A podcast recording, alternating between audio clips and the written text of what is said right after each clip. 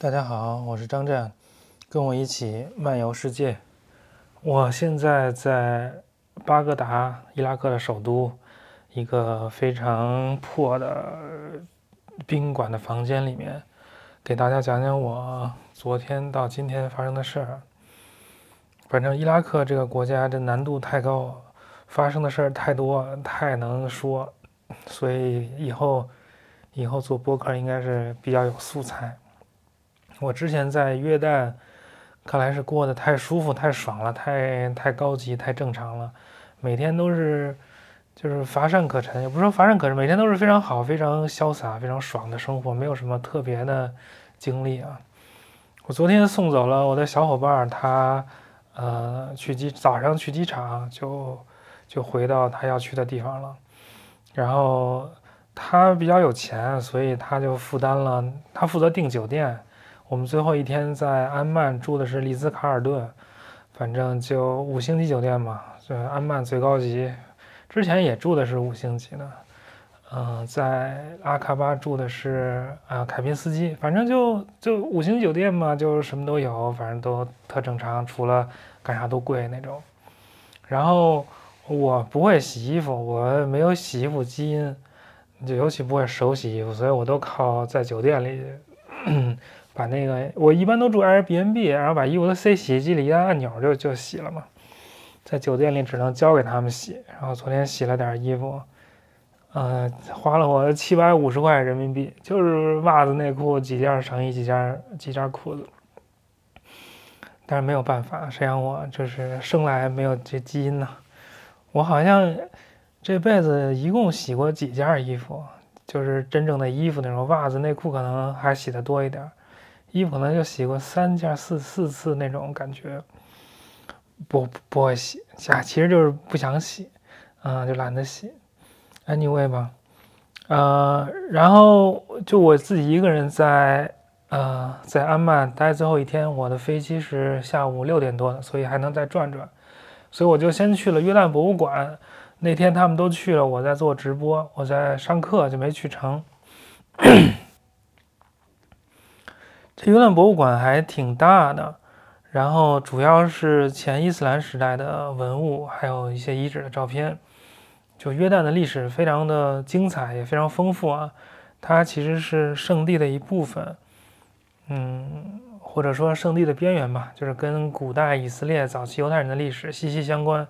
这边曾经是那个呃以东人和摩崖人的地盘，那摩崖人老跟以色列人。有有这个冲突，还有一个最著名的那个石碑——摩崖石碑，原件在呃法国卢浮宫。他们当年发现的时候，那块石碑还是一块完整的。然后英国人、法国人、德国人都想要，然后当地当地那个老百姓就说：“那你们都想要，行啊，那我就把这石碑烧热了，再一浇凉水，啪碎成好几半，你们你一半，我一半，你们就分去吧，分那碎块去吧。”结果这石碑又碎了，好在这个石碑在碎之前已经有人做过拓片了，所以现在还能够就是复原出来。里面讲的就是摩崖人的王怎么打败了以色列人的王，就是说我们这个神，嗯，照顾我，所以我们这神就让我打败了你，你那神不行。其实古代人都是这种这种思维了。还有那个死海古卷，死海古卷是一九四七年在。呃，杰里科以南的那个死海边上的沙漠的山洞里面发现的，嗯，然后发现了可能有一千多件吧，特别特别多。呃，一个小男孩，一个巴勒斯坦牧羊人小男孩发现的。后来又打仗，他们就等那个不打仗了，赶紧去挖掘，挖了一些年，挖出来了又不公布，然后他们那些人就互相打嘛，反正谁有这个死海古卷的发布权，谁就是。有无限的资源嘛？反正你发布一件也可以，可以当那个当教授嘛。就还有一个人，就是做了一个死海古卷的那个词典，然后就每出现一个词，就把那例句引出来，然后就有人说你要再不公布，我就把他的例句全都收集起来，那个公布了。反正基本上也能构成那四海古卷全貌了。所以到了九一年，在这个发现了四十四年之后。死海古卷才公布，在以色列有一个死海古卷的博物馆，然后全世界也有好多那个号称是死海古卷的那个，呃，叫什么？号称是死海古卷的古代手稿，还有一个人就是东西圣经博物馆还被骗了，哈佛的一个一个一个教授，哎，牛津的一个教授给他给他做了一个，anyway 吧，反正这个死海死死海古卷的这些人，就是写这些古卷的人，他们是。认为世界末日就要来了，所以他就按照圣经的指示，在沙漠里面住，等待救世主的降临。就这么一拨人，等于是避世逃难的一拨人。他们写的这些东西，主要是宗教作品啊，圣经啊，还有一些其他的东西。嗯，没有想到在在约旦也有那么几件，还有当时放这些死海古卷的陶罐子。我之前在那个。呃，纽约大都会的一次大展当中看见过这个陶罐子，反正很不起眼儿，呃，就是细长的罐子，呃，可能有一米多长，嗯，有好多个山洞啊，发现过好几个山洞，然后这些山洞里面都有好几个罐子，每个罐子都有几十件、上百件，嗯，手稿或者那个手稿是羊皮的、羊皮纸的，嗯，反正看到死海古卷就非常开心，然后还有那个。啊，各种古代文字的东西，什么腓尼基文呀，然后纳巴泰文啊什么的，反正我在那个博物馆还是很开心的。我主要是喜欢古代文字，嗯，古代文字的演变啊等等。然后那个博物馆也显然是就比较专业、懂行的人做的，做的布展啊什么的，还把那个实物和照片结合起来，在那个呃展出展示那个罗马神殿的时候。它有那个住处一点点，然后它后面配个照片，就是就是给大家展示当年是怎么通过吊车装置把那柱子吊起来的什么的。嗯，反正如果你来约旦的话，这约旦博物馆是不容错过的。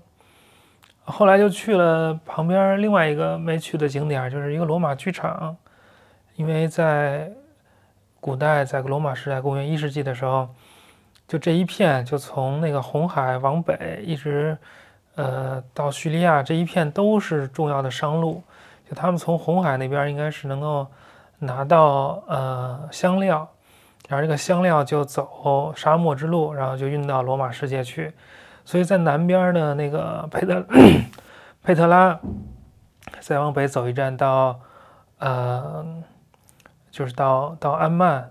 再往北走到杰拉什，再往北走到叙利亚的波斯拉，当然以色列也有也有几个城市啊，就这一这一串都是古代的商贸城市。当时有一个叫做十城联盟 （Decapolis），就指的是这个希腊化时代、罗马时代早期的这个，嗯，这个商商商路上的城市。嗯，之前去过杰拉什嘛，然后安曼其实也是差不多。以前安曼叫 Philadelphia，这个应该听我说过。所以这个安曼有一个巨大的罗马剧场，它是像希腊剧场一样，其实是建在山腰上的。就罗马剧场、希腊剧场的区别就在于，罗马剧场是在平地起高楼。你想那个，呃，那个那个罗马斗兽场，它是在一个平地上建的，而且它是一个就是圆形的，它是两半儿，所以叫 amphitheater。amphi 是双倍的意思，theater 是剧场，是看的意思。但希腊剧场就是。就是一个半圆，它是在一个山坡上，就在山坡上，啊，把那山坡弄平整，然后上面安上石那个石头座椅就行了。所以希腊剧场就是比较便宜嘛，因为是依山而建。安曼的这个剧场也是依山而建的，非常陡，非常大，保存的非常好，而且就在市中心的中心，反正就周围就是就没有任何遮挡啊，就跟呃现代社会现代是。建筑都，呃紧紧密相连，当然是老城，就是破破烂烂的那种，但也是就是当地人现在休闲啊、来逛逛啊、坐坐啊的一个一个场所。这个石头做的东西不太会变老，不太会破，反正即使有点破损也不太影响，所以就非常舒服，在那那里面坐了一会儿，拍个小视频什么的。嗯，当时就这个 Philadelphia，就这个费城，啊，后来又衰落了嘛，等于到了近代的时候，安曼就只是一个小村庄了。后来因为他那个国王是从国外引进的，是从沙特的引进的一个国王，他在之前的那个安曼的政治中心就是得不到支持，所以才选择了，呃，之前约旦的政治中心得不到支持，所以才选择了安曼，然后从小村庄发展成了现在大城市，然后又去了这个，因为没吃饭，就想去吃饭，结果就去了这罗马剧场，呃，对面马路街边的那个咖啡馆，就我觉得咖啡馆里有吃的，但实际上那咖啡馆是就是阿拉伯人传统的咖啡馆，主要是。抽水烟的，抽水烟就一般配着就喝茶，吃的不太多，嗯，一般人也不去那儿吃，要吃也是点外卖。我看我，而且在那抽水烟的男女的都有。我看我旁边那桌就俩女的，年轻的女生，然后抽到一半还点了外卖呢。然后我就在那抽水烟，然后看着对面罗马剧场，抽了一个那个柠檬薄荷味的。嗯，咕噜咕噜抽。我抽水烟是在是在那个伊朗学会的啊。伊朗人也喜欢抽水烟，伊朗水烟叫给利用，然后阿拉伯水烟叫 shisha，就是一样的东西啊，不一样词而已。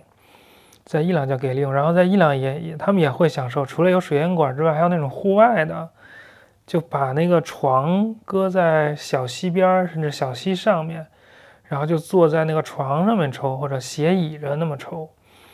嗯嗯，反正这是一个阿拉伯世界特别普遍的一个一个一个休闲方式。以前我在波士顿住的时候，呃，跟人合租嘛，有一个室友是阿拉伯人，一个阿拉伯秃子，还挺挺挺可爱的，喜欢看足球。他就是呃要抽水烟，然后波士顿冬天的时候特别冷，然后室内又不许抽烟，他就围着大袍子，围着一个貂也要。把那个水烟放在阳台上，在阳台上抽，反而且在西方有很多很多水烟馆，大家可以去尝试一下，还挺有意思的，跟那个抽香烟不太一样，没有那种很呛的感觉，但抽完有点晕晕的，就是像像喝也不像喝酒，反正你去抽了就知道了。嗯嗯，然后我后来在。在伊朗待了一年之后，还去了土耳其玩嘛，然后在伊斯坦布尔那个、那个、那个海湾边上，海峡叫什么来着？博罗博斯普鲁斯海峡边上一个水烟馆，还抽了，还照了一张相，然后还发出来了。然后很早以前发出来的时候，我我一个非常好的女生朋友就跟我说，特喜欢我那张相片儿，然后我。我就在安曼就自拍了一张，然后又把那张照相片翻出来发了朋友圈。嗯，相差十三年啊，大家可以有兴趣可以去看看，可以加我微信幺四二幺七零幺零。嗯，跟水烟相呃，我在波士顿也有一水烟馆，我们有的时候也去，在在哪儿来着？就在那韩国城附近。嗯，anyway。然后我就就坐车去了，去了去回酒店拿行李，然后去机场，这都不在话下。然后就就坐上飞机，一个多小时就到了这个伊拉克。然后到了伊拉克就就那个惊喜不断，故事不断了。我一下飞机就就是要那个办那个落地签嘛，七十七美元。然后跟我在一块填表还一中国哥们儿，我感觉他会看一点阿拉伯语，但是不会看英语，我就帮他一块填了那表，交了钱，然后去去那个过境那儿盖章，结果他盖了章很顺利就走了，我那个半天不行，半天不行之后又把我拉进一个小屋子里。在美国入境的时候，如果你有问题，给你拉到小小屋子里等着，那叫进小黑屋。所以，我们我我在这个伊拉克就相当于进小黑屋了。然后进小黑屋就有一些穿着西装、打着领带，就是收拾的很干净的那个伊拉克男的中年男子，然后特别凶，态度特别不好。然后我跟他说我怎么了，他就没等我说完就说 wait wait。我 wait 半天呢，他也。他也不理我，再去问，就还是说 wait wait，然后我就要往外走，然后有一个中年大叔就坐那玩手机，说就特别不客气说 “come back, sit down”，就是没没没什么话说。那我也不敢惹人家，但我也不想 sit down，我就在他面前踱步，左三步右三步，左三步右三步，反正就膈应他。我走路你总不能说我吧？就把他膈应的回屋了。反正过了一会儿，过了挺长时间，可能有半个小时吧，才把护照还给我。然后我说怎么回事？他就说 security check，也没有说为什么。是不是因为我之前去过太多国家，或者因为去过黎巴嫩，我也不知道。呃，然后我就，哦，对我入境的时候，那约旦电话卡也不能用，然后就换成英国的。英国跟我说，一兆一毛二，呃，也是零点一二磅每兆。嗯，那那那那行呗，我就用一会儿呗。结果没等用几分钟。就跟我说，您已经到达上限三十九磅，就等于用了三百多兆。我有那么快吗？结果就拿出那个中国手机卡插上，还能用一会儿。嗯，然后出了出了这边境，这就是出了机场那个那个大门，不是出机场大门，就出来之后到那个机场那个到达大厅嘛，就是要先买啊买买 SIM 卡，二十五美元，然后呢。再再找了一个车，换换当地钱，一百美元换了，呃，多少钱？应该是十四万，十四万，应该是十四万六。但是他就等于坑了我，就是当然收了我六千嘛，就是相当于人民币二十多块钱，就还行。然后就就弄了个车，就那车出去的时候说要让我交。五万呃伊拉克地纳尔，就一万地纳尔是五十块钱人民币，五万就两百五。我以为这是什么高速过路费，说了半天我也不交。后来发现还是这汽车就是租车公司、出租车公司，两百五也挺贵的，那那就只能交了。但是发现这路非常长，在那个伊拉克，就是那酒店都没有办法网上订，所以就只能到了在现找。其实还就是从来没有过这种情况，呃，只有就是很多很多年前自己旅游的时候才会这样，呃，但是我就找了一个旅游书，就照那个旅游书的推荐，就去了一个叫乌鲁克的那个呃酒店，因为喜欢这个名字。乌鲁克是吉尔加美什的那个那个国家嘛，吉尔加美什的城市是是人类是最早的城市之一了。到那儿跟我说酒店七十美元一天，那可有点贵了，而且那特别破，脏了吧唧的，而且黑了吧唧的，房间也不大，当然也不需要大，脏再大也没有用，反正就不太爽，就感觉有点贵，就感觉伊拉克是一个又破又烂又贵的一个国家，但是依然可以上各种网，人家没有网络封锁，所以还是还行。呃，然后，然后我想出去吃点饭，然后就发现周围也没有吃饭，有一个路边摊是卖烧烤的，嗯，然后那烧烤的人还会说英语，跟他说了两句，发现他英语发音挺好，但是词汇不多，十二不会说，然后就就点了那个四串肉，其实是三串肉，一串羊肝儿。是十二千，他们这儿说钱都把那千省略，就相当于十二块。十二块是就是五等于十块钱是，就是一万是五十嘛，一万二就是多少钱？反正就呃七十块钱差不多。嗯，呃，然后我吃那个地儿对面正好对着一个夜总会似的地儿。然后呢，一会儿就有一个女的出现。那夜总会入门入口在二楼，反正穿的特紧，但是也就是挺丰满，然后打扮挺漂亮，离得挺远看不清，但就感觉这伊拉克也挺乱的。嗯，这夜总会反正还放着歌在外头什么的。然后，然后就就睡了，就没啥事儿。他那厕所也不是特别干净，反正挺膈应的。我就说，那我就第二天再再找饭馆，再找旅店吧。而且跟我说他那地儿，我本来说一次就订三天的，他那个还跟我说满了，订不了，就只有今天一天。那行，第二天早上十二点退房，反正那那还有早饭，吃完早饭歇一会儿，上会儿网干会儿活，然后就出来出来找找找酒店。之前问了一个人，就是说这酒店怎么找，他给我发了一个。一个一个就是都是酒店的一个地一个一个地图的截图，但也没有跟我说是哪个酒店，反正那一片都是。我就又在那个旅游书上找了一个，反正就照那方向走，大概走二十分钟。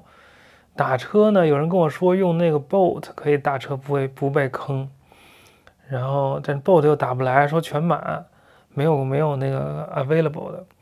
然后就我就说那我走过去吧，顺便看看巴格达。结果走过去，今天星期五啊，周路上没有什么车，然后就有一个出租车，然后要要给我摁摁摁喇叭，然后带我去。我就问他多少钱，先问好价，说三千，三千就十一千是五块嘛，三千就十五，那就还行。